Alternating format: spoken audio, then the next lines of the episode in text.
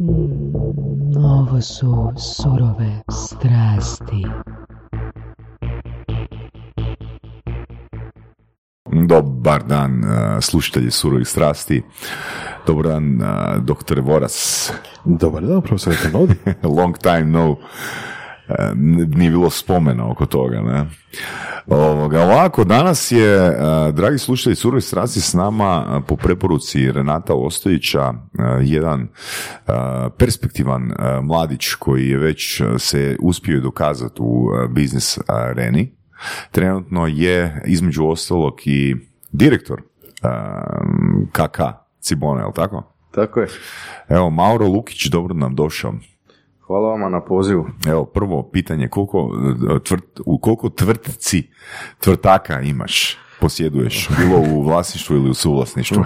Morao bi pobrojati.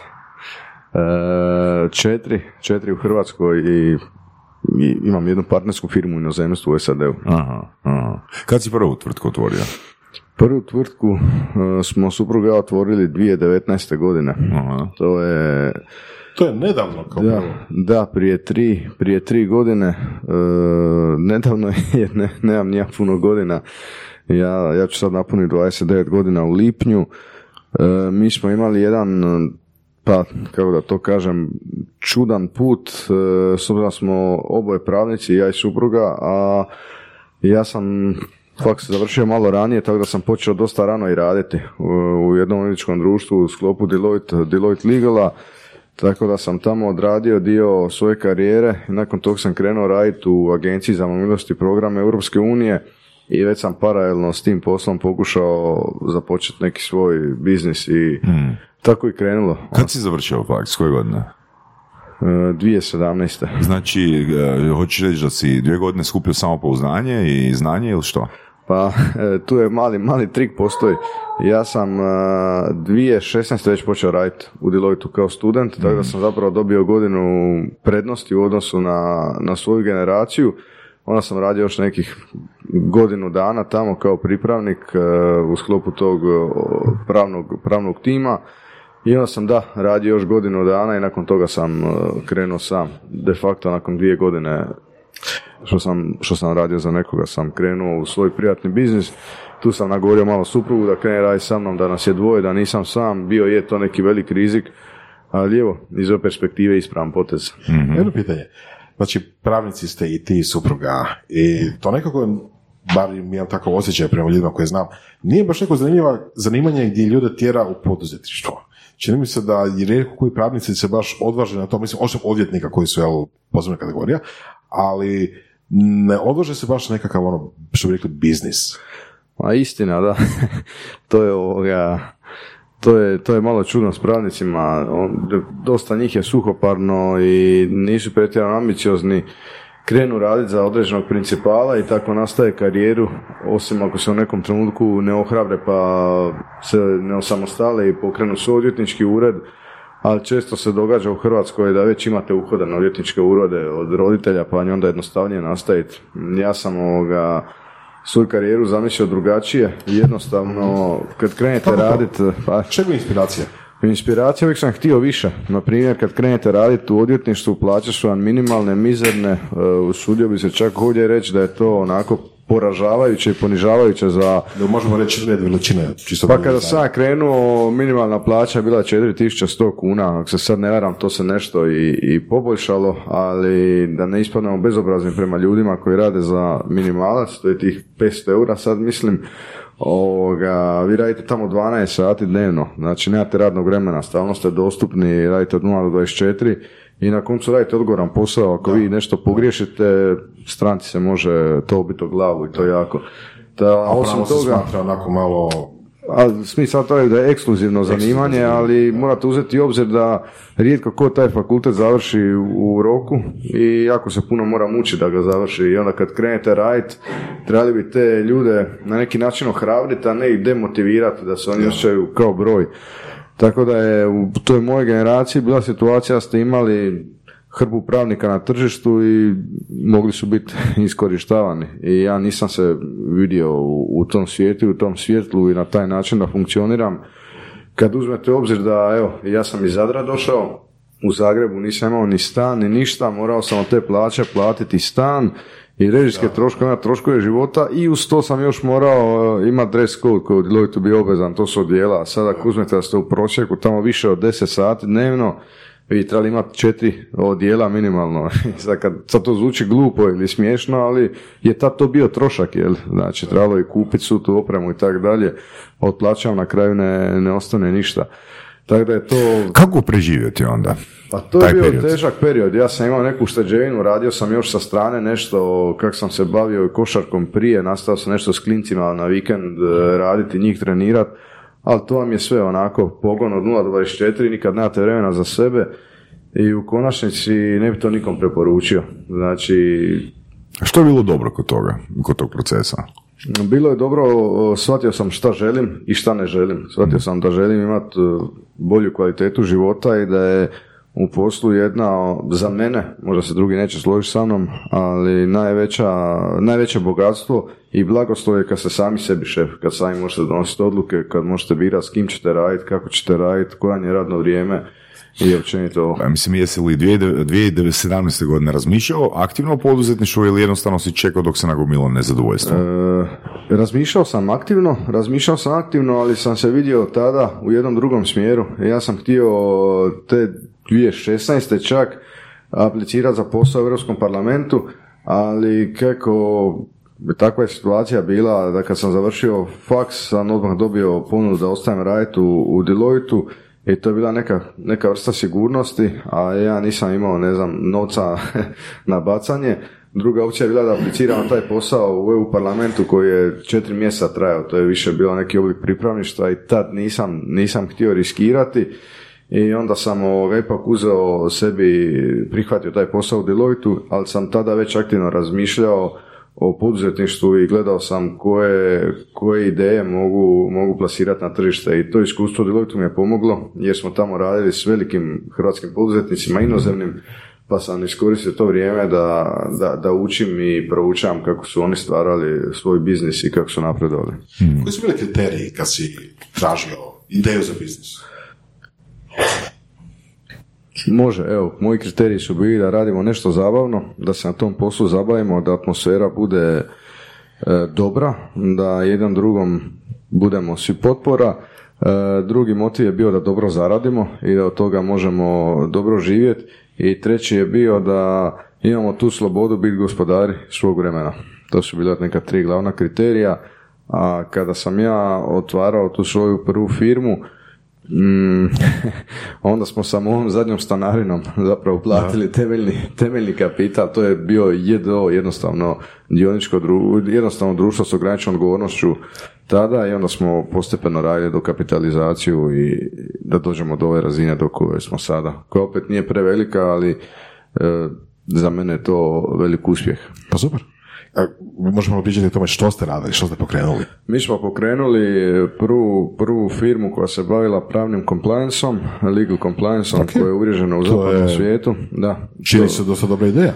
Je, to je nešto ovako novije na našem e, tržištu. E, uz to smo se bavili i u foundingom i tu smo stvarili jednu partnersku suradnju sa trgovačkim društvom u SAD-u, Transatlantic Market Development, gdje smo aktivno radili business implementation za strane investitore, u pravilu američke investitore, ali ujedno smo imali obvezu šta više hrvatskih poduzetnika slati na teritoriji SAD-a da tamo ovoga, šire svoj posao i da se tamo na neki način etabliraju. I povodom toga smo napravili jednu veliku konferenciju e, sa američkom ambasadom, sa Hrvatskom udrugom poslodavaca i naravno naše hrvatsko društvo i američko zajedno. Tako da to su bila neka tri targeta koja smo radili, ali najveći fokus nam je bio na tom pravnom compliance i tu smo krenuli sa e, zaštitom osobnih podataka i, i privatnosti, onda smo se pomalo Tu ste iskoristili svoj background, je li iz prava? Da, mislim to morate biti pravnik da to radite, ali to nije e, suhoparno, suhoparan pravni posao, već uvijek morate imati i drugi dio tima, na primjer e, tehničare ili ekonomiste koji vam mogu pomoći da vam daju jednu drugu perspektivu, jer u pravilu pravo mora pratiti razvoj društvenog života i tako se treba mijenjati, s obzirom da svi ti propisi ne mogu se mijenjati toliko brzo koliko se mijenja i društveno gospodarski život, Uh, uvijek vi morate Da. tumačiti to i prilagođavati, tako da je taj pravni compliance od svih pravnih stvari s kojima se sad susreo nešto najzabavnije, jer vi zapravo radite e, određenu prevenciju prema klijentima, E, vi njih usklađujete sa europskim i nacionalnim propisima, a sve u skladu, a sve u, u, u ciljem da da ne dođe do nekog spora, sukoba ili nešto slično, ili znači vi e, njima održavate njihovo ajmo to nazvat poslovno pravne, pravni proces da on bude de lege artis, da se ne bi dogodilo ništa, ništa što može naštetiti poslovanju. A samo jedno pitanje, prije, što krenemo dalje opet na tvoj biznis. Koliko kod nas postoji svijest da je tako nešto potrebno? Pa jako malo, dosta, dosta klijenata i pravnih osoba s kojima su se mi susreli uopće nisu imali pojma o čemu se radi, nego eto, vidjeli bi kroz preporuku ili kroz neku PR reklamu koju smo mi radili da to postoji, pa bi se sjeli, razgovarali i onda bi ovoga, oni osvijestili se da je to nešto potrebno, da mogu biti penalizirani zbog neusklađenosti. Koliko, uh, kojim kanalima i kako ste do, s tim došli do prvih klijenata? Pa naši Jeste li imali neke klijente već na umu prije kad ste pokretili firmu ili ste otvorili firmu pa ste onda išli u potragu? E, da budem iskren, imao sam, imao sam neke klijente s kojima sam ja radio kojima sam pomagao off the record, što bi se reklo, i kad sam osnovao svoju firmu, oni su naravno željeli dugoročniju suradnju imati i tu sam imao dva do, do tri klijenta, ali kasnije se po nekim Je- preporukama... Jeste mogli, jeste mogli pro- proži- preživjeti ovoga samo sa ta tri klijenta? Pa radili smo... Koji e, mjesec? Da, jesmo. Tri mjeseca smo živjeli s njima, radili smo iz sobe, Mm. ja iz svoje sobe, tad je supruga radila sa mnom, jeli, ona je radila u drugoj sobi i de facto smo iz stana ta tri, četiri mjeseca radili Mhm. i onda se povećao i pul klijenata. Naša ideja je bila sa tom firmom Armatus Prudencija koja se bavi e, pravnim complianceom, da s klijentima steknemo odnos povjerenja i da temeljem tog odnosa povjerenja radimo dugoročnu suradnju i to se ispostavio pravi put. Evo, pitanje, da li bi um, krenuli u to da niste imali ta sigurna tri klijenta?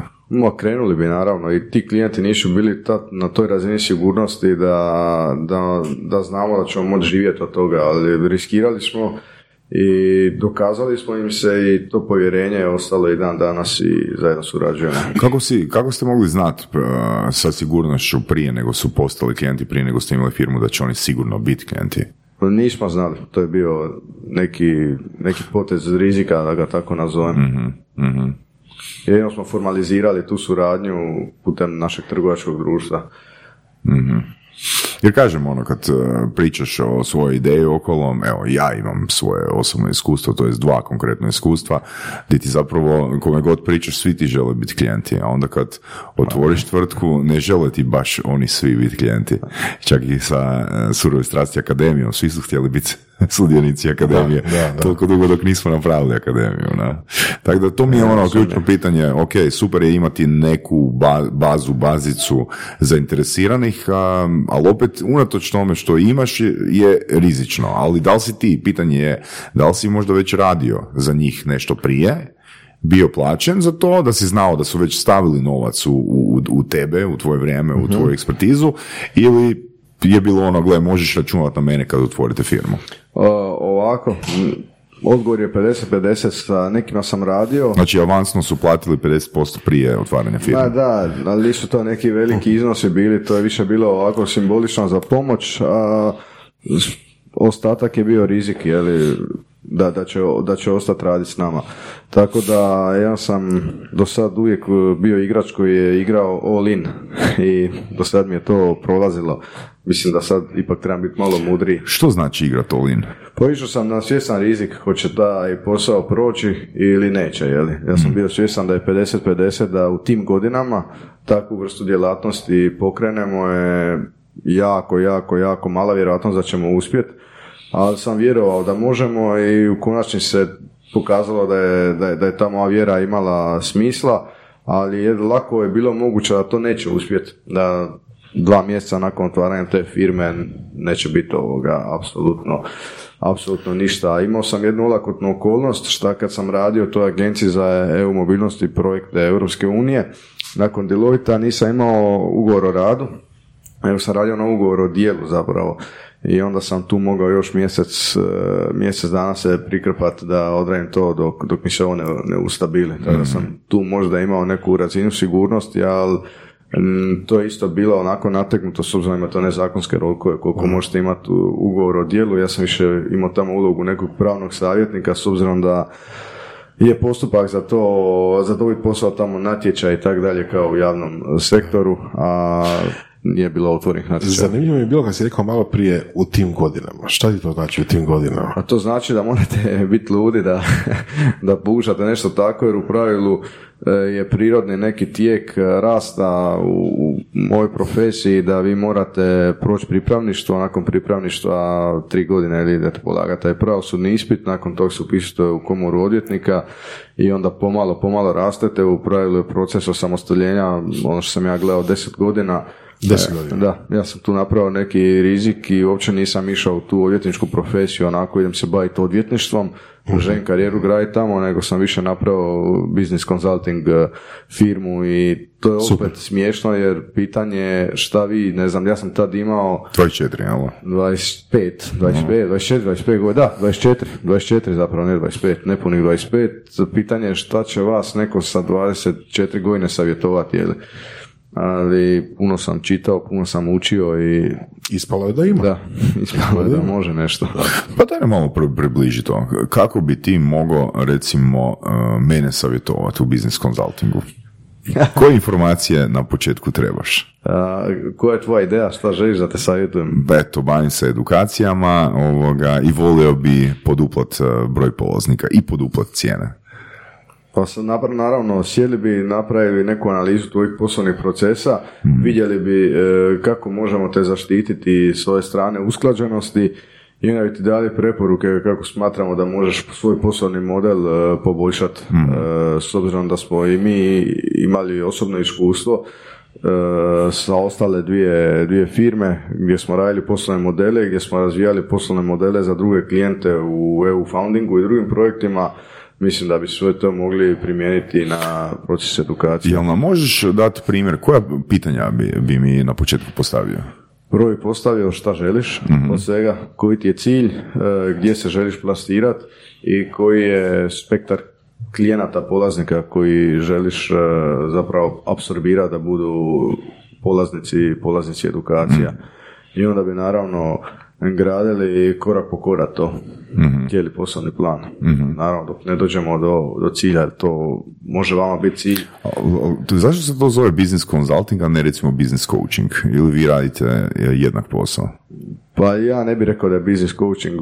Moj, moj doživljaj business coachinga je više motivacijski, a ovo je bilo više onako, a, da to kažem laički, papirnato, da mi posložimo... Proceduralno. Proceduralno? Da, proceduralno je onda vi trebate pratiti tu proceduru i ići target po target, milestone po milestone dok ne dođete do konačnog cilja. Naravno, vaš cilj kao edukatora može biti taj da skupite što veću bazu klijenata i da skupite što veći revenue. Jel se to Jer ono što si rekao malo prije je da bi imao možda neko rješenje za mene iz razloga jer si radio nešto slično.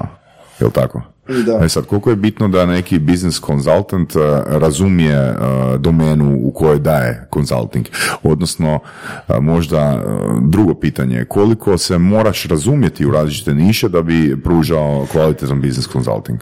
E, Pa mislim da se moraš dosta razumjeti, ali čak i ako nisi u toj niši, tvoja uloga je da, da ti istražiš cijeli, cijeli taj dio niše, to tržište, da bi mogao nekom dati adekvatan savjet, jer u pravilu onaj koji traži savjet neće sam to istraživati, nego zbog toga angažira nekoga to sve prouči da mu adekvatno kaže i savjetuje ga u kojem smjeru ići, ali slažem se u potpunosti, uvijek je bolje uzeti nekoga koji je u tom segmentu već imao iskustva i specijaliziranje, nego da uzmete nekog koji je šaren, ali imate situaciju, na primjer, kod EU foundinga u Hrvatskoj da imate konzultante koji više manje pokrivaju cijeli taj dio EU foundinga jer to više manje šablonski, šablonski rade. Tako da Hrvatska je na neki način i malo tržište za prevelike specijalizacije. Da, da, puno da. ni ljudi, ni sektora. Pa se tu možemo prokrpati, ali recimo u SAD-u je to nemoguće. Na velikim tržištima. Moguće, je, da. Morate biti specijalizirani za jedan segment i tog segmenta se držati. Ali onda si samim tim i prepoznatljiviji. Ja? Naravno, da. I generiraš u pravilu veće prihode. Da. Ako sam dobro razumio, business consulting je posebna, znači posebna, uh, se, posebna set aktivnosti koje radite ili je to nekako upakirano i u uh, i, uh, EU funding, EU consulting? A to je to, mi to zovemo business consulting, ali u pravilu se to dijeli na tri, na tri smjera. Jedan smjer je EU founding, jeli, Drug, drugi je pravni compliance i treći je ovaj odnos sa SAD-om koji imamo gdje otvaramo to tržište. Ali u konačnici to je sve isprepleteno, tako da kad dobijete jedan projekt, u pravilu prođete sve tri ove usluge koje sam sad nabrojao. Mhm. U relativno kratkom vremenu znači si otvorio tih četiri firme, jel tako, četiri plus jednu. A, kako si se vremenski organizirao? E, vremenski ovako, znači Armatus Prudencija je osnovana 2019 bila je ona pandemijska godina kada sam ja krenuo razmišljati u smjeru e, šta sada, jer u pravilu kad je kriza svi će sjeći savjetodavne usluge. To je onako prirodno. Kad je kriza, gledaš samo da nešto zaradiš, a ne, ne da trošiš i pokušaš uštedje gdje god možeš.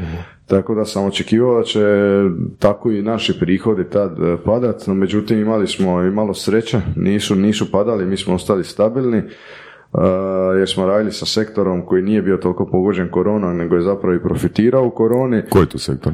Po farmaceutsko-medicinski. I, i onda smo ovoga, imali jednu situaciju gdje sam krenuo razmišljati šta možemo raditi da zaradimo, da zaradimo da možemo ovoga vrijeme bolje reorganizirati, jer ovaj posao, taj konsultantski je tako da ste vi na dispoziciji klijentima od 0 do 24, barem smo mi tako postavili pravila za klijente, a omjer uloženog i dobivenog nije baš, e, baš, baš na vašoj strani. Vi se dajete previše, ali nikad ne možete zaraditi dovoljno da, da osjećate neku sigurnost, jer uvijek morate ići iz mjeseca u mjesec, godine u godinu, šiti u bazu klijenata i trujce da ne izgubite povjerenje nekog od klijenata. Tako da sam ja odlučio tada pokrenuti proizvodnju i tad sam razgovarao i sa, i sa suprugom i sa kolegama da vidimo šta i kako. I počeli smo raditi neku vrstu market researcha i došli smo do zaključka da je proizvodnja ekoloških mirisnih svijeća e, jako produktivna iz razloga što je svijeća kao svijeća e, ne mora biti mirisna ili neka specijalna jedan od četiri, od četiri proizvoda sa najvećom maržom i u svijetu. A koje su, koje su ostale tri? Iskreno se više ni ne sjećam da budem iskren. Ovo mi je upalo u oko i, i tu sam se koncentrirao zato što e, bilo je najjednostavnije složiti taj proizvod, jel? Ali ne, ne sjećam se koja su najlakše, najlakše je držati svijeću. Da, ne, ne sjećam se koja su tri. Sad je već prošlo dvije godine od toga, ali kad smo to, po statistici smo gledali, i onda smo krenuli raditi e, istraživanje, to je trajalo nekih 6-7 mjeseci i tako da smo prije godinu dana osnovali trgovačko društvo Creo Lab grupu i naš prvi brend je tada bio u Roni, ekološka mirisna svijeća. Čekaj, čekaj, polako, polako. Znači, prvo, ja ću samo komentar baciti pa će Boras postaviti pitanje. Sedam mjeseci se istraživali svijeće. E, da. Što to znači? Radili smo market research, e, uz naš redovan posao smo to jeli, radili dodatno, to izgleda puno vremena, ali nije bilo puno vremena dnevno da se s tim bavite, jeli. to je bio više ovako neki hobi. E, gledali smo kako napraviti proizvod koji će biti nov na tržištu, a da nije klasičan, da će on izazvati neku pozitivnu reakciju. I tada smo počeli gledati nove europske strategije i tada je u tom periodu... Nove europske strategije čega? Pozicioniranja svijeća? Da, sad ću vam reći, tad je Green Deal ovoga stupio na snagu i onda smo htjeli uskladiti naš proizvod s Green Dealom tako da smo ga s jedno vrijeme raspravljali kako bi to trebalo izgledati, koji bi bili sastojci i onda smo osnovali firmu i krenuli raditi. Tako smo cijelu prošlu godinu zapravo mi imali samo ulaganje u tu firmu. Radili smo sa jednom vrhunskom uh, brand, uh, brand agencijom Fabular koji su nam osmislili kompletan uh, branding svijeće. Svaka ta naša svijeća je simbol jednog dijela Hrvatske i na sebi ima priču o Hrvatskoj i mirisi posjećaju na taj dio Hrvatske. I oni su nam pomogli u tome, radili su s nama nakon toga smo krenuli naravno u nabavku sirovina i svih stvari koje su nam potrebne da, da proizvodni prostor opremimo. E, Čekaj, ti, ti proizvodi dolaze iz tih dijelova Hrvatske? Ne, to je bilo nemoguće izvesti. Moja ideja je bila da oku- okupimo male proizvođače koji bi nam te proizvode nabavljali, da mi zapravo poguramo tu malu hrvatsku manufakturu, ali teško je bilo raditi s Hrvatima, neki su ovako e, čudni, ja vam to tako reći, Ni- ni- nisu baš ambiciozni. Da. A, taj dio, taj dio gdje ste vi znači, iz konzultantskog biznisa pokrenuli proizvodnju, znači prešli u proizvodni biznis je meni bio najveći razlog zašto sam uh, jel, zalagao da te pozovemo nakon što je predložio Renato. A, ali, ali to je stvarno je fascinantno. Znači, pravnici koji imaju iskustva u principu u konzultacijama i pravnim poslovima, sad odjednom prelaze u proizvodni biznis. Nije to tako česta pojava. To nije, da, slažem se. Moja cijela biznis filozofija se bazira na tome da disperziram kapital, da ga stavim na više polja. To je super. To rijetko ko radi tako dobro, ali to je super. Da. Ok, drugo pitanje. A, ako je to biznis sa najvećom maržom, kako to da nema takve konkurencije onda? Znači, zašto to niko drugi nije počeo raditi? Što je najgore, e, ima puno konkurencije, samo vjerojatno ne pratite to toliko, pa vam nije upalo u oko, ali još jedan... Odnosno, ako ima puno konkurencije, zašto je marža velika? E, sad ću vam objasniti, ali je stvar u tome također što Hrvatskoj treba proizvodnja, E, mi nemamo taj sektor dovoljno pokriven i onda sam ja tu vidio priliku da mi možemo doprinijeti proizvodnji i zato sam se odlučio da, da se koncentriramo na taj dio. U Hrvatskoj u pravilu vi imate više manje strane brendove svijeća i stvar je u tome da je većina njih radila s parafinom. Parafinski je vosak bio. A mi smo krenuli priču u drugom smjeru i uzeli smo prirodni vosak. Znači, solin, sojin vosak, pčelinjeg voska e, nema baš na tržištu iz jednostavnog razloga šta je došlo do krize na, na tom tržištu. Jeli. Pomora pčela. Pa uzgajivači pčela su često tada mijenjali i prodavali taj, taj vosak skupo, a njega su miješali s parafinom i onda je do, došlo do krize jer su pčele manje meda mogle proizvoditi, nek su čak i u- ugibale, jel? tako da se sad to moralo nekako vratiti u ravnotežu i onda smo mi krenuli sa sojnim voskom što je opet nije nepoznanica, ali je proizvodnja skuplja i zato nitko ne ulazi u to, a većina tih svjećara se bavila prodajom lampiona, a mi smo htjeli napraviti jedan ekskluzivni proizvod koji će biti premium, kojeg, e, kojeg kad kupite on neće imati samo ulogu svijeća, nego će biti dio interijera, e, može se kupiti za poklone, ali opet e, on je premium, jel? Znači njegova kvaliteta je iznad onih koje se navikli ovdje gledati. U Hrvatskoj imate ovaj Candle, Candle e, e, Janky Candles i, i slične proizvode koji svi rade od parafina i svi su, i svi su skupi. Ovo je opet prvi hrvatski proizvod sa ovakvom pričom da simbolizira i Hrvatsku, da je svaki sastavak prirodan. Imate, mi radimo posude od, bije- od bijele gline koja se opet boja s tim ionima zemlje. Imate sojin, e, sojin vosak, imate pamučni pamučni fitilj i de facto imate eko, eko mirise, eko mirise imate Eko stavite unutra. Nisu I sintetski kako ide? Kako ide? Čekaj, ali čekaj prvo da komentiramo cijenu. Znači, prvo me zanima a, koje su to marže od do. A sad bi dao. Ne, ne, neko, neko tebe, neko tebe, nego generalno, ovoga, kod cvijeća. A ovisi koju, ako imate, ovisi imate i lampione ili imate... Dobro, koja je, koja je najmanja marža na svijeći? Ko mi da je najmanja 35%. Ok, ono dobro.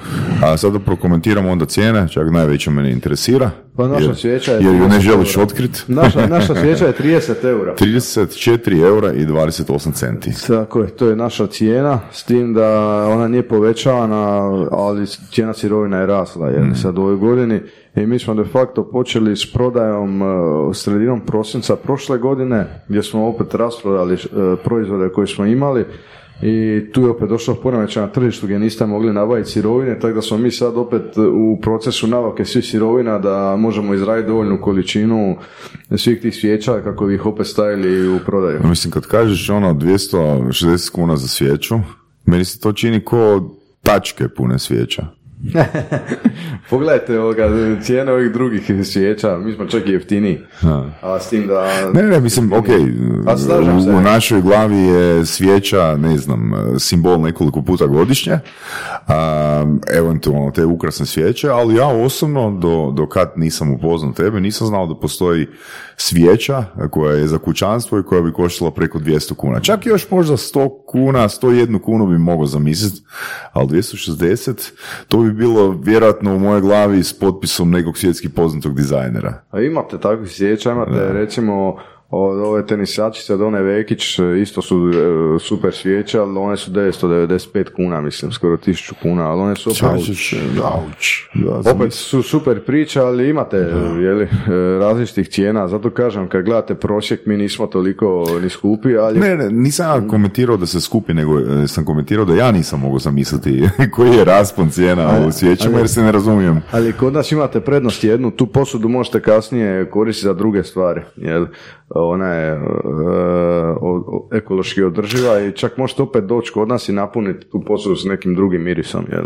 Jel bi se moglo reći onda da zapravo veliki dio toga što prodajete je u najboljem mogućem smislu priča? Ili posuda. Ili brendirana posuda. Da ne kažem experience. To je, ja bih rekao da je to poveznica i priča i, i, i proizvod, jer ideja je ispričati neku priču o Hrvatskoj kroz taj proizvod. To je meni bila neka ideja i onda su uh, partneri naši, moja supruga još, uh, naš partner koji je u tome Petar Jungić, uh, sa ekipom iz Fabulara zapravo to podržali i odlučili su da, da, se, da se na taj način napravi ta priča. Mislim, ono, s obzirom da, da se baviš biznis konzultingom um, i da si napravio, siguran sam, procedure, dobro istraživanje, rekao se da je 7 mjeseci trajalo to Da, istraživanje. pola godine, da. E, Kako odrediti publiku? Kako ste odredili publiku za te svijeće? Pa mi smo tražili publiku koja je zapravo adekvatna za kupiti premium proizvod. I to je u Hrvatskoj... Ko su ti ljudi? Ko je njihov, ko, ko njihov profil? Ba to je profil, e, sad da- ne ispravim bezobrazan, ali visoko obrazovanih pojedinaca koji si mogu priuštiti e, u skladu sa svojim primanjima možda neke kvalitetnije, kvalitetnije stvari u životu. A mislim, ko je buyer persona? Ono, Mislim, e, jer to mi isto dosta, Žene. to mi dosta, ok, to mi isto dosta ge- generički, ono, visoko obrazovani, ono, koji, ono, ne znam, imaš i visoko obrazovane koji dobro zarađuju, pa ne bi nikad kupili neki predmet, nego bi, recimo, kupili putovanje koje možda ljudi koji kupuju svijeće ne bi kupili, znaš, E, mislim, visoko obrazovani da imaju neku magnitudu, ono, u zaradi nužno ne znači da, da, da bi kupili bilo što što si mogu priuštiti, ako me razumiješ na što Jasno, ciljem. ne, jasno, uvijek ćemo, jasno. Uvijek ćemo gledati određene kriterije, ne znam, neko će kupiti patike za 5000 kuna, um, a netko će reći, netko ko ima istu, istu plaću će reći, ja nikad za patike nisam dao više od 270 kuna, znaš. Tako da, uh, kriterij da je netko visoko obrazovan i da ima, ne znam, plaću od 20.000 kuna, meni ne znači da je spreman kupiti baš svijeću ili baš patike. Pa me zanimaju ono, još dodatni detalji, ono, ko je točno buyer persona? Ovo je bio zapravo prvi, pr- prvi kriterij, jer s obzirom da nema puno ljudi u Hrvatskoj koji si mogu izdvojiti 35 eura za svijeću ko radi za neku prosječnu plaću, sigurno Mogu za, neće mogu za to. pijanku utorak popodne, ali ne za svijeću. Da, ne? da, zato kažem, ovoga, neko ko ima viša primanja, e, to su u pravilu e, žene, e, žene koje vole i dizajnirati interijere, Hmm, koje, se, koje vole lijepe stvari, koje vole eleganciju, koje su spremne uložiti novac u nešto, u nešto što, mm, kako da to kažem, šta- Je luksuz. Da, u neki luksus što nije toliko nužno, opet što je dodatna vrijednost. Znači, to je ideja bila. ja ću sad pucati iz glave. Znači, vama su potencijalni partneri u toj priči, ne znam, arhitekti ili ne znam, neki studij za dizajn interijera ili možda recimo neke tvrtke koje se bave... koje se- Influenceri. ok, da, ali hoću reći ono na tim mjestima gdje oni stavljaju, gdje oni stavljaju ono u svoju košaricu, a, ajmo reći neke drangulije pod navodnicima, znaš, vide, mogu vidjeti tu, tu svijeć. To su u pravilu, jesu to u pravilu, ne da kažem da je dob tu bitna, ali mi se čini da trebate, da, da ste išli na to da ste targetirali ljude koji su ili kupovali novu nekretninu ili su obnavljali novu nekretninu. No, jesu li to u pravilu fizičke osobe? Pa u pravilu su fizičke Mm. osobe, ali imate pravne osobe koje kupuju luksuzne poklone za poslovne partnere. E, i- to- to je druga kategorija To isto. nam je, da. Mi imamo business to E business sad, također. kako, kako ste došli do jednih, kako ste došli do drugih? E, to je još proces koji još traje. Da, budem, da budem iskren, e, moja prvotna ideja je bila da mi većinu toga izvozimo, ali s obzirom da nismo u ovom kriznom razdoblju uspjeli osigurati dovoljne količine, za sad smo krenuli na hrvatskom tržištu, još nismo dovoljno ni krenuli s PR-om, to smo tek započeli e, ovaj mjesec, tako da će se PR tek, tek sad odvijati, gdje ćemo mi postati prepoznativiji u javnosti ali svakako smo razvili dva, dva neka pula e, u koja idemo. Jedan je fizičke osobe, kao što ste rekli, a drugi je business, business to business, e, gdje ćemo to davati kao poslovne poklone. I treći je onaj koji je meni najzanimljiviji, jer mislim da je za cijelu našu zajednicu i društvo i gospodarstvo najbolji, a to je izvoz, gdje mi planiramo to izvoziti i na taj način zapravo utjecati i na promociju Hrvatske, s obzirom da je svaka ta svijeća dio, dio hrvatskog kraja, ima priču o tom kraju. Ali izvoziti gdje? Znači, koje, koje bi bile pozicije gdje bi se te, te svijeće prezentirale? E, jedno od tržišta na koje ćemo vjerojatno prvo ići je tržište SAD-a, s obzirom da tamo već imamo ovoga, neku uhodanu priču. Dobro, ali to u SAD-u pretpostavlja neće biti Walgreens, ne? Ne, ovo će biti ovoga, opet naravno, mi targetiramo to ide u luksuzne E, trgovine. to, to, to, Upravo to. jel? Jer Walgreens je, ajmo reći, neki pandan našoj bipi. Da, ne, ne, ne, ne, neće biti u takvim, e, takvim trgovima, ne zato što ih mi podcjenjujemo, nego zato što... To nije ista publika Da. te platež, platežne To je moći. ne? sre- srednji, srednjeg proizvod, u pravilu srednjih kvaliteta, a nama treba ovoga e, trgovina za proizvodnju, za prodaju luksuznih proizvoda, tako da sigurno će biti tamo i drugi target nam je naravno Jel nam možeš dati, oprosti što te prekidam opet, jel nam možeš dati primjer, ono, ili ime neke, ne nužno te, tog lanca ili te trgovine gdje će biti izložene, ali čisto da pokušamo, a, da si pokušamo ono objasniti kakva bi to pozicija bila ili kakav bi to dućan bio. E, Mislite trgovinu gdje... Da, trgovina gdje bi se pozicionirale te, te svijeće. Pa, na primjer, e, u luksuznim hotelima, u njihovim Ok, u gift njihovim gift shopovima, da, e, tamo. Ili, na primjer, u trgovinama koji se bave e, ukrašanjem i dizajnom interijera poput Happy Home-a i sličnih e, trgovina, sad govorimo o, o hrvatskima, jel? Mhm, Ali to je, da, to je neka ideja i naravno ideja nam je biti na skandinavskom tržištu koje gaji kulturu tih svijeća, tako da Mhm. i mislim da, da nam je tamo isto jedan od targeta gdje se možemo probiti s obzirom da naša svijeća se uklapaju taj neki njihov, neki njihov lifestyle dizajn. Djeluješ mi ko neko ko je onak solidno napravio svoju domaću, e, domaću zabavu. Pa me zanima, a, ovoga, prvo informacija, da li su te suvenirnice u hotelima u pravilu u vlasništvu hotela, u, u vlasništvu, vlasništvu franšizera ili to ono, mislim, na, ili to neki najam prostora od možda neke druge firme koje nema veze s hotelom. I drugo pitanje, dakle, kako se iz Hrvatske probit i doći ono u komunikaciju s nekim iz hotela ili s nekim iz lanca suvenirnica da, da, da pozicioniraju tvoj proizvod tamo. U pravilu su to vlasnici hotela, s obzirom da su hoteli Znači, također... to, to nisu franšize. Znači, to nisu franšize. E, hoteli su u pravilu luksuzni s kojima smo komunicirali, a probili smo se na ta vanjska tržišta putem te naše partnerske i sestrinske firme u SAD-u ko- koja je zapravo zadužena za taj dio networkinga, tako da smo na taj način ostvarivali komunikaciju i dogovarali neke nove poslovne poduhvate. Znači, teško bi bilo direktno iz Hrvatske sa svojim kanalima i sa svojim resursima, bez obzira na komunikacijske vještine i upornost, probiti ta vrata. Moguće, ja mislim da je Ne, moguće. nisam rekao da je nemoguće, a- Ali nama je ovo bilo jednostavnije, jer smo već imali dio te priče, i dio networkinga otvoreno zbog drugih e, stvari koje smo radili, pa zašto ne iskoristiti to i dobiti na vremenu. Ali kažem, opet, na, nama je najveći problem e, e, količine, s obzirom na ovaj, na nedostatak tih sirovina koji se dogodio ovoga, u ovom COVID i post-COVID razdoblju, tako da je to nešto što, što sad rješavamo i već smo krenuli raditi i marketinške aktivnosti da to poguramo. Ok, sve Osim sirovine, mislim, proizvodnja je u Hrvatskoj. Proizvodnja u sve sve tamo. A, u se, ok, u Sesvetama je proizvodnja. E, ok, mislim, u Sesvetama će i ostati, jer mislim da će, ko, kakvi bi bili distribucijski troškovi da, da te svijeće idu za SAD? Pa distribucijski troškovi ovisi s kim se što dogovorite, kakav se dogovorite sa, sa ljudima. Ima I druga stvar, Trgovac koji sami plaćaju transport i tako. U pravilu, Ok. u pravilu je to tako. I je. druga stvar, ispravim me ako griješim, cijena tih svijeća bi u SAD-u trebala zbog a, konkurencije biti niža nego u Hrvatskoj. Pa sad bi se začudili. Ona je već sad niža. Mhm. Tamo su skuplje, skuplje cijene. A tamo su skuplje cijene. Da. Za luksuzne proizvode, općenito. Za ovakav proizvod kakav mi imamo, cijene su u pravilu e, više. Naša je, naša je niža. Tako da imamo prostora i ću sad. zanimljivo. Znači već imate ne, ne, proizvode na nekim lokacijama?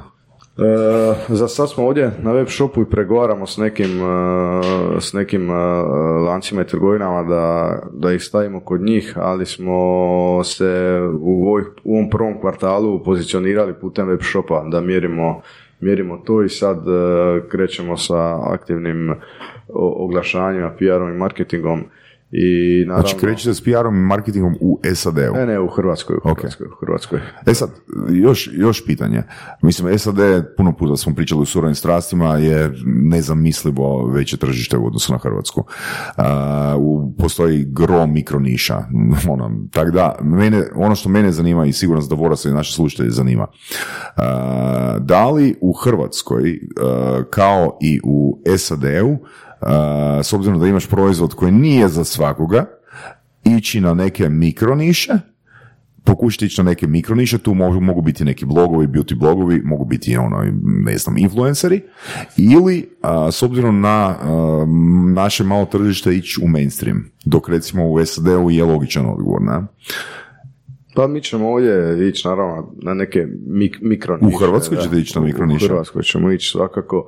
Nama u pravilu Hrvatska i nije e, primarno tržište, Hmm. jer e, ideja ovih svijeća nije samo da se ostvari neki profit i da mi tu šta više zaradimo.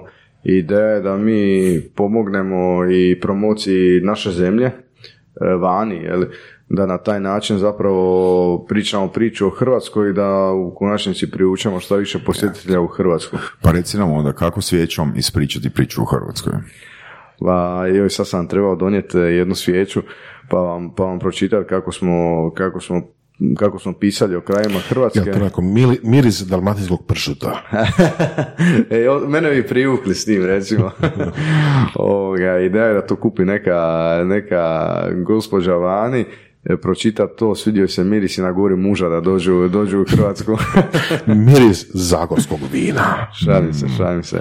Ali, mi smo zapravo u tim pričama pokušali isprič, pokuša, pokušali smo dočarati miris tog kraja i ljepotu tog kraja onome ko kupi tu, tu svijeću, da ga, da ga na neki način privučemo, da on ne samo vizualizira taj kraj, nego da poželi, ok, želim to vidjeti, želim to stvarno iskusiti u, uživo. To je bila neka ideja. Mi smo sad napravili e, tri vrste svijeća, ta bazična naša kolekcija bi trebala imati četiri, ali imali smo i božićnu jednu, evo, ona nije Imam ideju, Voras, slušaj ovu ideju za Equinox. Znači, na njegovoj svijeći, na njegovoj svijeći se nalazi QR kod. I znači, upali se svijeća sa QR kodom, onak će ulaziš, stavljaš naočale, ideš u VR, stavljate u točno taj dio Hrvatske dok svijeća gori i, i, i šopati osjetila s mirisima, asocijacijama na to podneblje. Ha? Kerović, izvedivo? Osim onog dijela s mirisima, da. Ne, pa mirise rješava ovo. A mislim svijeća. da da, da, da. I to smo riješili. Da. A? Da, Da, da, vidiš to? E, Je li izvedivo? je. Eto, Naši iznajmljivači se zašto? ne bi im niko došao tu. Aha, ma ne, ma to sam ne, ne, ne, ne, ne, mislio sam kra, kraju, fokusirat se na krajolik, na. E, dobra ideja, to je, šalim se, vrhunska. Da. A, ok, znači, prošli smo dvije ideje. Jedna je ono konzultantska, druga je proizvodna. Šta ćemo dalje? Šta, šta, šta, smo dogovorili? Šta Imaš još, imaš još doslovno tri i pol sata sna.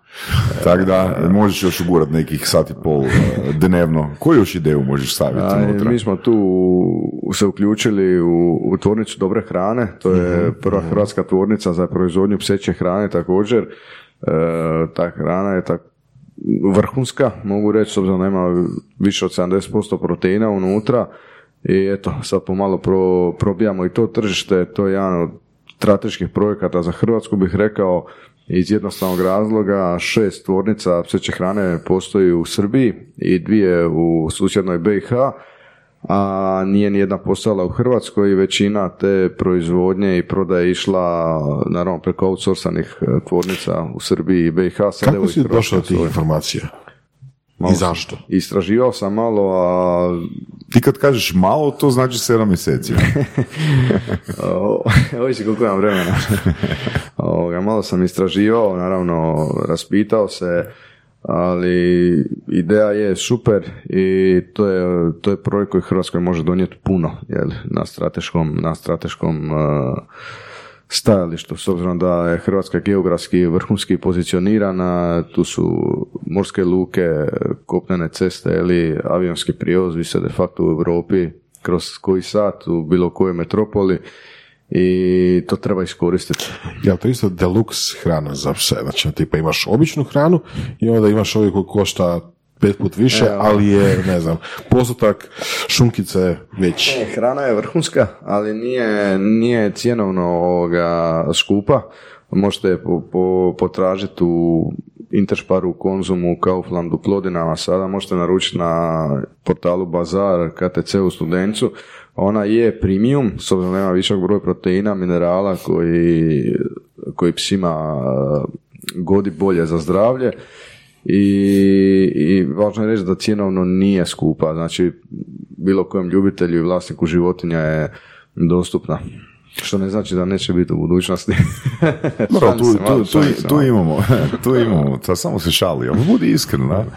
Tako da, zašto i bi i bilo. Reci nam, kak se a, marketingira pseća hrana? I- Imamo nekoliko brendova koji su mainstream brendovi, koji su već u Hrvatskoj 30 plus godine, jel da? I je, imamo, da budem iskren, mi smo tek počeli krajem prošle godine, odnosno početkom ove, ulagati u, u tu tvornicu i marketing e, smo tek sad počeli razvijati, evo, ovoga, Dobro, ok, mjesec mislim, dana. m, pretpostavljam da se tu ne radi o, ne znam, TV oglašavanju i radio oglašavanju, nego se više radi o ciljanim, evo to je recimo primjer a, ciljanog eventa, konkretno izlož, izložbe pasa, jel tako? Naravno, i ima, imate društvene mreže Mm. koji su danas najveći generator ovoga kupaca, preglednika i svega i nama je na tom digitalnom marketingu sada fokus. E, to će nam biti onako prvi, prvi korak marketinga. Di se cjenovno u odnosu na recimo ono broj jedan a, brand psećih hrana? Jeftiniji smo puno, ne znam, kilogram naše hrane u ovom trenutku oko 20 kuna. Šta A kilogram ovoga brenda broj 1? A skuplje, evo, na primjer, 3 kg naše hrane možete, ovisno koja je vrsta, između 50 i 60 kuna kupiti, a recimo neki skuplji ide prema 80 kuna, jer znači, Za 3 kilograma? da, puno, Aha. puno su, škup, puno su cijene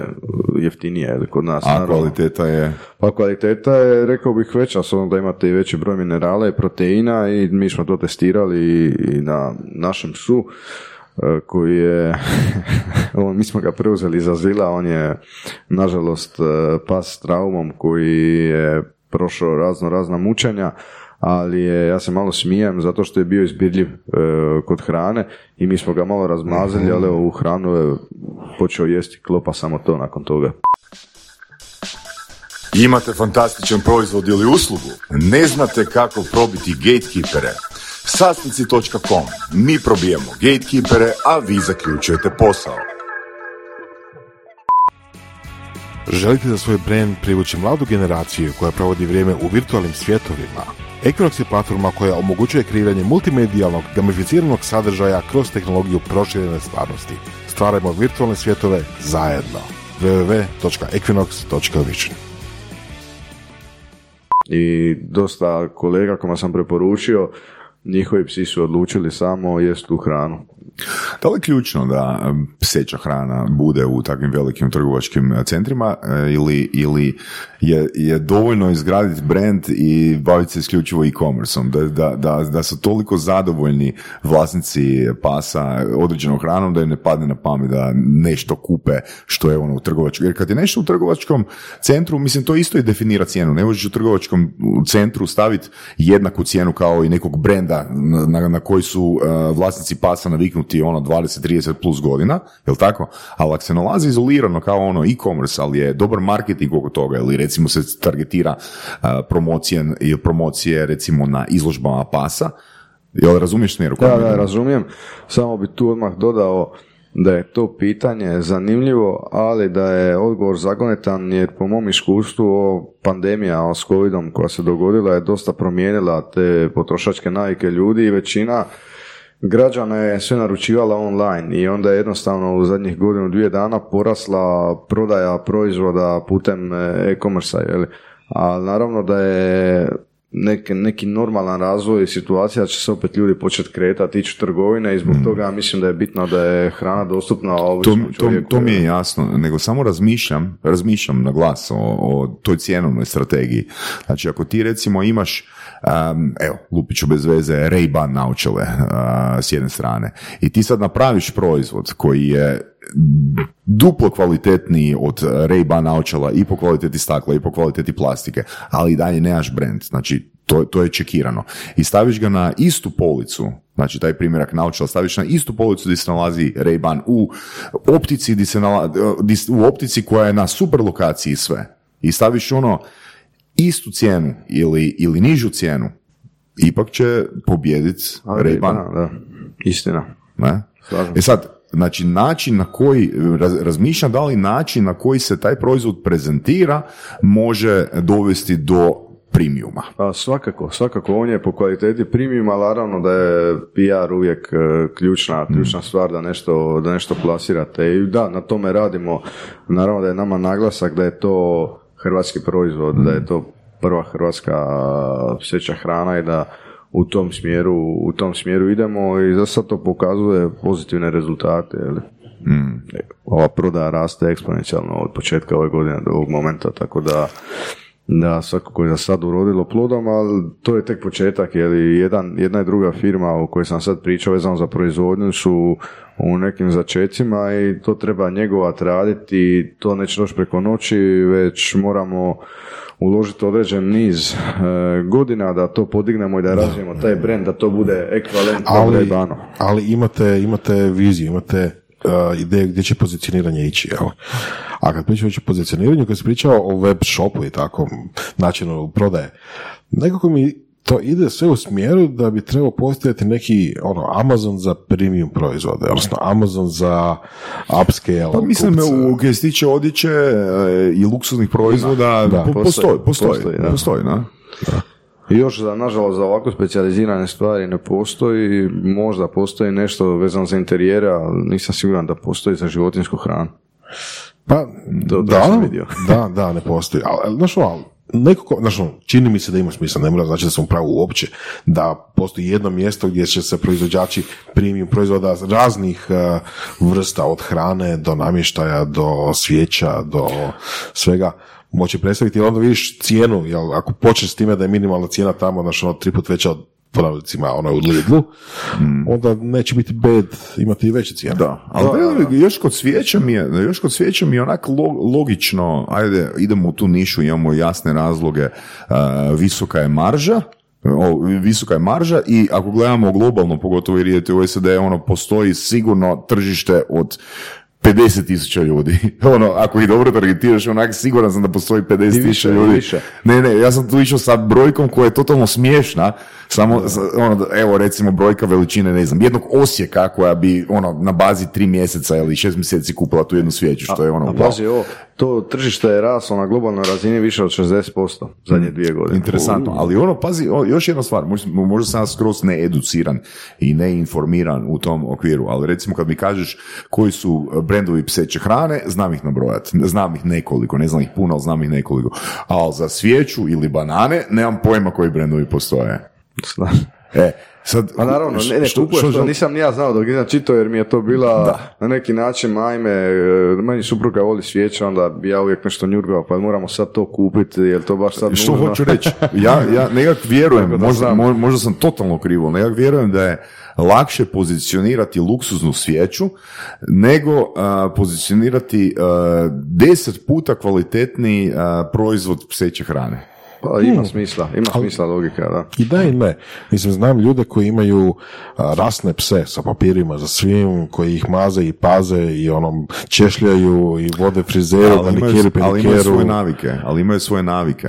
Imaju, imaju, da, ali ako im neko dođe i obeća, Kod vaš će ne, biti deset puta sretniji. Boras, kod hrane, a ti to dobro znaš, vjerujem, postoji ta riječ lojalnost u većoj mjeri. Na? Što mislim po tim? Ako ti e, vodiš svoje dijete frizeru i svaki put taj frizer ošiša tvoje dijete onak kak želiš, nećeš baš ono biti siguran da, da, da e, prepusti to dijete ili svoju frizuru u ruke nekog drugog frizera. Ako je tvoj pas konzumirao tri godine istu hranu i nije bilo negativnih posljedica, ti se već tu sa, a, ti se već tu istina. upličeš, upličeš u, promjenu, u promjenu navike. Dok recimo kod cvijeća to nije problem, jer možeš uzeti ono deset različitih brendova cvijeća, jer ideš po kriteriju, u, ovo mi je posebna po tome i tome.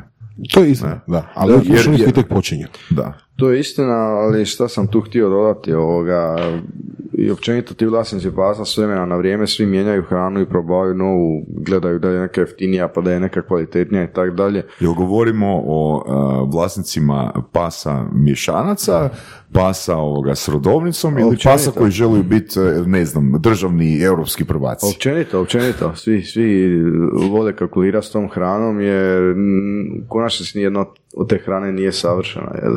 Tako da svi opet eksperimentiraju i tu se otvara prostor da uletite sa, sa svojim proizvodom. Mhm. Kako uletiti? Evo, kako uletiti sa svojim proizvodom nekom vlasniku psa? Jer mislim, i ti, i ti uh, vlasnici pasa koji idu po izložbama i osvajaju nagrade za svojim psima, oni su isto na neki način influenceri, jel da? Jesu, mi smo imali sada u Vespa Space-u recimo. Bez obzira da li imaju svoj Instagram ili TikTok profil ili nemaju, oni jesu influenceri. Jesu, jesu, jesu. I to si dobro pogodio. Mi smo sad u Vespa Space imali jednu izložbu pasa, jer smo mi bili jedni od e, Organizatora. pokrovitelja, organizatora, da. I naravno da smo dijelili onda i našu hranu tu i bili su i uzorci i onda naravno pas kad, kad nanjuši i vidi tako mu se svidi hrana ili traži još ili sve pojede ili grebe i tako dalje većina tih, odnosno ne većina, nego svi psi su stvarno navali na zapakirane proizvode i to je recimo jedan od načina kako smo promovirali. A ovako ako gledate kako ja e, razgovaram sa svojim prijateljima vlasnicima pasa, s obzirom da ja imam psa i ljubitelj sam životinja, onda često komunicirate, razgovarate, dijelite iskustva i kažete ljudima, gle, ova ti je hrana dobra, ima više proteina, za manju cijenu je možeš dobiti, ima više minerala, s obzirom da i svi ti psi imaju Je. razno raznih Ali, problema. ta, ali takva komunikacija nema skalu u poslovnom smislu. Nema, ne, ovo sam sad govorio na pitanje kako, kako ti to radiš. Da, jer kad da, sam da, pitao kako ok. ti to radiš s ljudima u razgovoru, pa to je neki primjer kako ja razgovaram s ljudima, ali općenito putem društvenih mreža, jeli, mi radimo sada marketing i on se pokazuje, pokazuje uspješan, puno bolji nego recimo ono što ste spomenuli vas dvojica putem radija, televizije ili slično, društvene mreže ipak su najveći generator korisnika. Mhm, mhm, mhm. Super, ja sam zadovoljan. A, reci, a ja, ja sam još htio da prokomentiramo i kaka Cibona. a? Da, to sam htio reći. Znači, uh, imamo, imamo konzultacije, imamo svijeće, hranu za pse, šta je četvrta stvar? A Cibona. Cibona. je pogucala na vrata krajem prošle godine. U stu, početkom studenog sam se angažirao tamo. Zašto baš ti? Pa, kolega me preporučio. Znači, imaš 28 godina i ti ćeš sad biti direktor Cibone, zato jer te kolega preporučio. kako bi rekli ovoga, mudri ljudi, da je, da je valjalo, ne bi mene dopalo.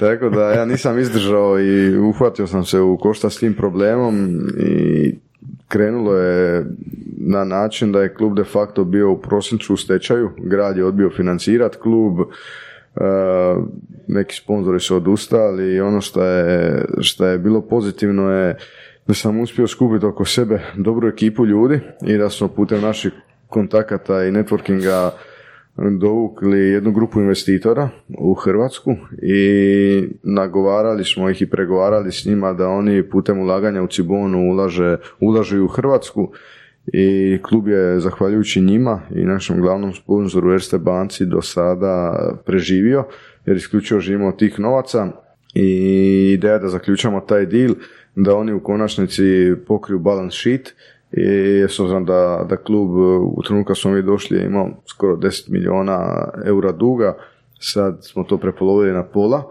ali to je i dalje ogroman novac. U kojem periodu? A u periodu, evo, od četiri mjeseca. Četiri mjeseca se prepolovili. Opa, Prego- pregovarali smo, razgovarali, što smo mogli otpisati, otpisali smo i sad smo došli do tog iznosa, ali u konačnici to je samo brojka, jer vi trebate pronaći e, jednu kunu, nije jednostavno, a kamoli 35 milijuna kuna, u Hrvatskoj se sport e, financira na taj način na koji se sad financira, koji nije održiv, po mom mišljenju nije održiv, s obzirom da lokalna samouprava to financira, mi moramo na razini države razviti jedan biznis model gdje ljudi koji ulažu u sport od toga imaju određen povrat i da ti ljudi koji ulažu u sport imaju kontrolu tijeka svojih novaca jer je to jedini, jedini, jedini garant da će se generirati rezultati. Do sad imate e, situaciju, a to lo- lokalna samouprava financira, onda stavljaju neke svoje lokalne podanike i onda Znači, umjesto sport kao e, javno dobro, sport kao biznis. E, Pa to je po meni jedina, jed- jedin, jedina mogućnost da, da to profunkcionira, sad imate, uzet ću košarku za primjer, jer dolazim iz tog nekog svijeta košarke, koji klub je u Hrvatskoj uspješan i samo održiv. Sve to je na klijenim nogama u dugovanjima. Ok, CDVita koja se financira sa, sa privatnim kapitalom, ali koliko ljudi imate kojima je košarka na taj način ljubav da ulaže u to, je li ne košak, neki drugi sport. Bilo koji smo, mislim, Ne, u neku ruku opet smo na problemu veličine tržišta, jel tako? Da smo bilo gdje, bilo koje zemlje koji ima, ne znam, 50, 100, 150 milijuna ljudi, nikakvi problem ne bi bilo, recimo, od sponzorstava, od donacija, od članarina klubova, imati prihode, ali opet Hrvatska i A u to. ovom segmentu A mislim, nije malo tržište. Ja mislim da nije malo tržište u ovom segmentu jer vi adekvatnom poreznom politikom možete motivirati niz e, srednjih, malih ili mikro poduzetnika da ulažu u sport i na taj, na, na, na recimo na taj način e, donacijama i sponzorsima se može organizirati nešto slično kao što je u Mađarskoj da im je manja porezna osnovica za ono što daju u sport i na taj način bi sigurno ih se motiviralo. A Ok. država bi opet dobila svoj novac s obzirom da bi klub, sportski klub opet trošio to, jel? I, da- i uštedilo novac. E, Da, da ušted, sigurno bi uštedjela, bravo. Tako da ovoga, to je jedan od modela, ali mislim da mi moramo kao društvo donijeti odluku da se sport privatizira, jer ovaj način je štetan i za lokalnu upravu i štetan Da, za sportske da, da. klubove i sad kad sam u tom nekom svijetu sporta, onda vidim da je pravo čudo što naši sportaši ostvaruju uspjehe kako ostvaruju, jer Totalno. uvjeti u kojima rade se ne mogu nazvati uvjetima, to su ne uvjeti, evo i ja jednog i drugog pozivam da dođe kod nas u Cibonu pa da pogleda a, infrastrukture, jer to je onako Sad kad, si to, sad, kad, sad kad si to spomenuo, kad sam gledao onaj dokumentarac um, The Last Dance o Michaelu Jordanu, jako čudna rečenica koja se provlačila kroz cijeli serijal je bila da je Chicago Bulls uh, franchise. Ja nisam razumio što znači franchise. Ako ne možeš pojasniti, zbog čega košarkaški klub zovu franšiza? A naravno da je, da, je, da je franšiza jer je Franšiza od čega? Franšiza za što? prvo oni imaju drugačiju sportsku kulturu, jel? Znači, to je, to je broj jedan. Kod nas nema takve sportske kulture. Oni, njima je to i biznis, naravno da im je to biznis i vlasnici tih klubova e, od toga i zarađuju. A u Hrvatskoj ne možete zaraditi od sportskog kluba osim ako niste sitni kokošar, sitni, sitni lopov koji će za, zamračiti novac koji dobijete od lokalne samouprave. I to je tamo jedan skroz drugačija, drugačije, drugačiji mindset gdje oni rade franšiza, naravno. A e, franšiza od čega? Dugoročno. Od legacy bi ja rekao. Ja bih rekao legacy. Oni osvajaju Što, što, što se tu franšizira točno? naslovi prvaka koje osvajate, ulaganja koja stvarate, tim koji gradite, znači dijelite kasnije marketinška prava od svega toga. To je jedan skroz znači, to je, ok, marketinška prava bi bila licenciranje.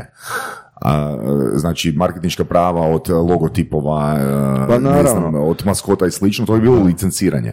Ali što bi bilo franšiziranje? Razlika između franšize i licence, licenca može biti za pojedini, ajmo reći da maksimalno pojednostavimo, može biti za pojedini e, artikl. Dok licenca, pa dok, pardon, dok franšiza e, se odnosi na ukupan koncept. Znači kupovinu ukupnog koncepta. Ne?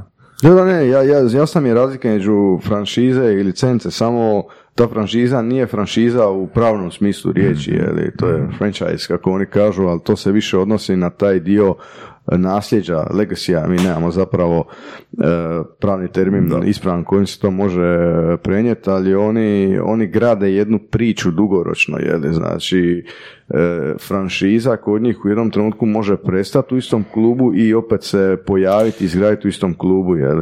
Znači, Zapravo- kad, kad gradite Da, da, da, da. neuspjehe, onda je to kraj jedne franšize, kad opet krenete uspjehe, Jel bi to mogla pojednostavljeno reći generacija? pa ajmo to tako A, nazvati jel- laički. jel? Meni se čini da ide u smjeru riječi brand, možda. Brand, da, vi radite, vi radite jednu priču i, i, i naravno da, da je to skroz drugačiji poslovni model i mindset nego ovdje i teško i razumljivo običnom nekom e, pratitelju sporta u Hrvatskoj i razumije to, s obzirom da su to tamo u pravilu i, i društva, klubovi su osnovani kao društva gdje možete kupovati staks, e, dionice jeli, i, i, i udjele unutra, a ne kao ovdje vi imate kod nas sustav udruga, Da, da, vi ne možete kupiti udio udruzi, možete biti dio skupštine udruge, ali šta s tim dobivate? Jel?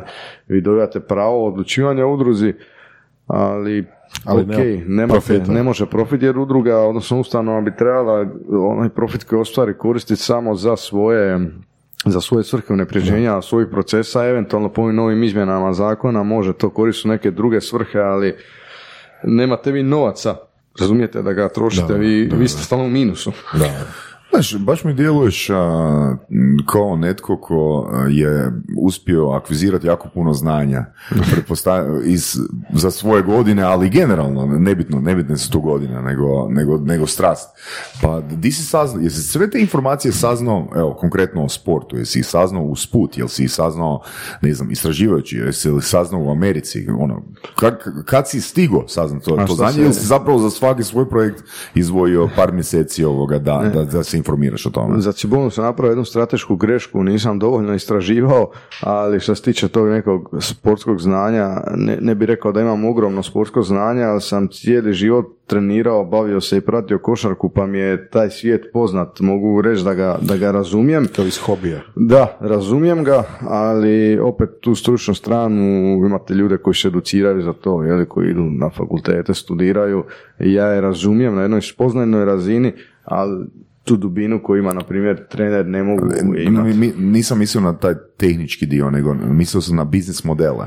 A, Biznis, to je poprilično u konačnici jednostavno, to, to, to sam znao od prije, ali sam sad naravno više se uhvatio učenja o tom, tako da da, ali nije neka filozofija, ne, Ok. neodrživo je u Hrvatskoj, Evo, tako da... ajde nam reci, ono, po koji kriteriji moraju biti zadovoljeni da bi sport u Hrvatskoj bio, ili da bi klub, ajmo ne generalizirati, da bi neki klub, bilo koji klub iz bilo kojeg sporta bio profitabilan. Ja mislim da je prvi kriterij da taj klub bude privatiziran. Znači da se, da se klub privatizira jer onaj koji će ulagati u taj klub očekivat će povrat tog novaca, tog, tog novca.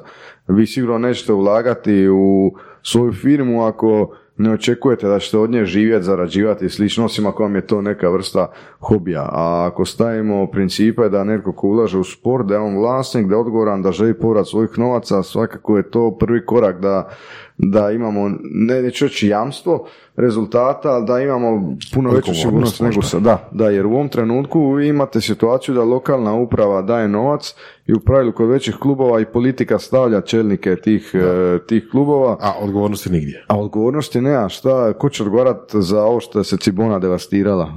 Ko, ko će odgovarati za te dugove? Mi jesmo u jednom momentu predali sve dokumente e, vanjske neovisne revizije državnom odvjetništvu, ali hoće li oni postupati po tome? Neće li postupati? Opet, i ako postupaju, to će se vući godinama po sudovima, ti ljudi će ostariti, uživat će u, u svim stvarima koje su stekli na način na koji su ih stekli, a generacije koje prate, koje su uživale u klubu, generacije igrača i mladih generacija će ostati zakinuti za, za puno toga. Da te pitam još jednu stvar, mislim da si proučio puno toga pa možeš odgovoriti.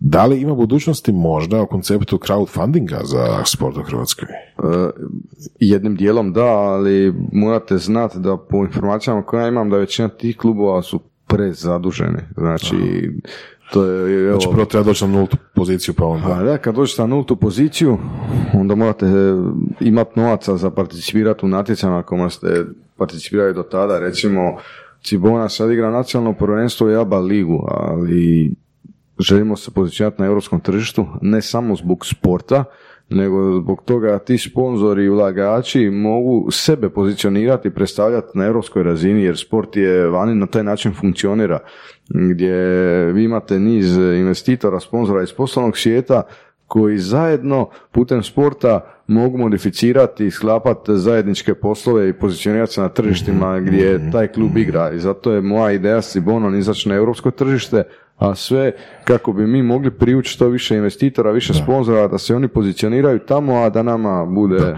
bude Kad dobro. spomenuo legacy, odnosno da postoji puno fanova Cibone, pa nekom bi se čini da bi možda neki model kojim oni mogu kupiti pod navodnicima ili na neki način, jeli, ali zapravo kupiti, šta ja znam, 100 eura vrijednosti Cibone, jel? Pa mi ćemo to napraviti kroz postupak tokena, jel? Imat ćemo, imat ćemo cibojne tokene, jedna ekskluziva za vas i vaše gledatelje. Postojaće cibojni tokeni s kojim Super. planiramo prikupiti velik dio sredstava. Bravo, hvala. Putem blockchaina, jedino, taj, taj dio tehnologije smo razvili za Cibonu, što je Blockchain. to sam čekao. da. Evo, to je jedna korisna stvar od blockchaina. Znači, je, je to doslovno kako sam rekao? Da li će to biti stvarno tako da nekakav fan, a, Da, privatna da, osoba da, može, moće uložiti? kupiti, Da, moće na burzi kupiti token i na taj način da svoj doprinos boljitku kluba. Ali vi imate tu niz drugih implikacija političkih e, koji se događaju na svakodnevnoj razini, e, puno interesa i pitanje je hoćemo li, hoćemo li mi i u kojem roku uspjeti realizirati cijeli projekt koji smo zamislili. Znači, puno je vanjskih okolnosti ko- o kojima ovisi uspjeh tog projekta. Jer ja mogu i jamčiti ovdje ću osobno, kao i cijeli svoj tim, dati sve od sebe da to uspije, ali ne možete neke stvari pobijediti, recimo. Kako to izgleda okvirno? Mislim, znam da vjerojatno ne možeš ni pričati o tome, ali kako to izgleda okvirno? Znači, to neko hoće biti silom u Ciboni i gotovo, ne da, ne da se. Eto tako. Ko da vam upadne kamenčić u, u cipelu, a vi ga ne možete u tom trenutku izvaditi, jer eto, niste u mogućnosti sagnuti se, izut cipelu i izvaditi kamenčić i stalno, stalno, stalno, tako, samo sad zamislite da imate tisuću takvih kamenčića u cipeli, eto, tak, takav je jedan radni dan u Ciboni gdje požari izbijaju na, na svakom uglu i vi u pravilu sanirate požare, e, i gubite velik dio vremena tu, a nemate to vrijeme iskorišteno za naravno unapređenje onog što imate. A ovo je situacija gdje klub prvi put nije financiran od strane grada, znači eks- eksplicitno ovo moram reći da svaka lipa koja je u klubu sada je od privatnih investitora i sponzora. Znači to se nije dogodilo ne znam, ne znam kada i ne znam u kojem hrvatskom klubu. Da. Tako da ovo je jedan presedan. Koliko si ti zaslužen za to? Pa ja sam, ja sam zapravo stupio u kontakt sa, sa ovom grupom investitora, naravno sam se tu konzultirao i dogovorio sa, sa svojim timom i, i sa predsjednikom kluba Petrovićem gdje smo odlučili da je to sjajna ideja. E, Predstavili smo to skupštini kluba i skupština kluba je to odobrila i tu su moje zasluge, a ti investitori su gospodina Ivana Matasića predložili kao člana uprave zaduženog za financije. On je jedan veliki financijski ekspert koji je riješio taj dio sa, sa financijama i to je zapravo onako grupa ljudi koja je aktivno operativna u Ciboni, u tim strukturama upravnim, je li gospodin Matasić i ja.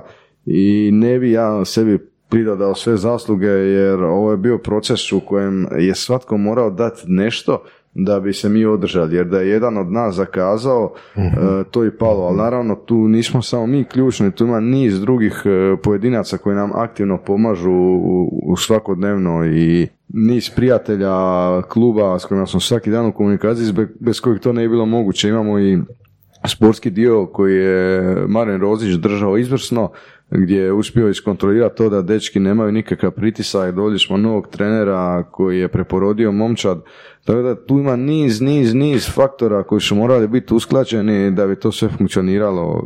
Sigurno ja imam svojih zasluga što sam uspio stupiti u kontakt s ovim ljudima, ali to je onako možda bio prvi korak e, da bi sve to bilo održivo, svaki mora dati svoj doprinos koji nije mali, jel? S obzirom da mi tamo nemamo financijskih benefita u, u, Ciboni. Mm, mm. Znači, nemaš, ti osobno nemaš, vi nemate financijskog benefita. A mi- Jeste li vi na plaći ili mi smo na plaći, ali ta plaća je znatno, znatno manja od onih plaća koje su imali e, ljudi prije nas. Mi de facto tu plaću iskoristimo za čašćenje, e, kad odemo na ručak s nekim investitorima, sponzorima i tako dalje. To je više u tom Znaš, ne, kontekstu. ne, ne, novac. nekak, sam, nekak sam dobio... Ali nemamo isplatu dobiti bonusa i tako dalje, kao što se to radilo. Da, znaš, nekak sam ostao pod dojmom da a, zapravo sve aktivnosti u koje si uključen a, imaju neku višu svrhu. A, Evo, konkretno, a, kroz sve te projekte a, u koji si dio, mi se provlači tvoja želja za promocijom Hrvatske. Pa to je istina, meni je to na osobnoj razini jako bitno, trudim se u svemu što radim, eh, raditi dobro eh, za naše društvo, za našu zemlju, da imamo svi neki zajednički interes, jer eh, naučio sam u životu da nije bitno samo ono što ti dobiješ, bitno ono što ti možeš vratiti društvu. Ja sam dobio mogućnost obrazovanja u Hrvatskoj, upoznao sam i sjajne ljude tu i Mislim da ova zemlja zaslužuje priliku da ne bude taoc e, loših e, političkih stranaka koji vladaju zadnjih 25-30 godina, nego da svijet ostaje na mladima i duboko vjerujem da mi možemo s novim snagama preokrenuti cijelu I priču. stvoriti franšizu i legacy. Pa to je moja ideja neka, mislim da je vrijeme za neku vrstu smjene generacija i svemu što sam radio, što radim i što ću raditi, uvijek ću imat e, kao jedan od prioriteta interes naše zemlje. Cool. Ajca. Hvala Mauro, hvala što si došao, hvala Renato na preporuci i puno sreće, fakat, fakat velike stvari. Hvala. Slušali ste podcast Surove strasti, broj jedan audio podcast u regiji. Ako vam se sviđa, lajkajte. Ako se slažete sa gostom, komentirajte ili ako se ne slažete. Komentirajte, lajkajte i nada sve šerajte tako da i drugi ljudi mogu saznati za surove strasti. Čujemo se i do slušanja.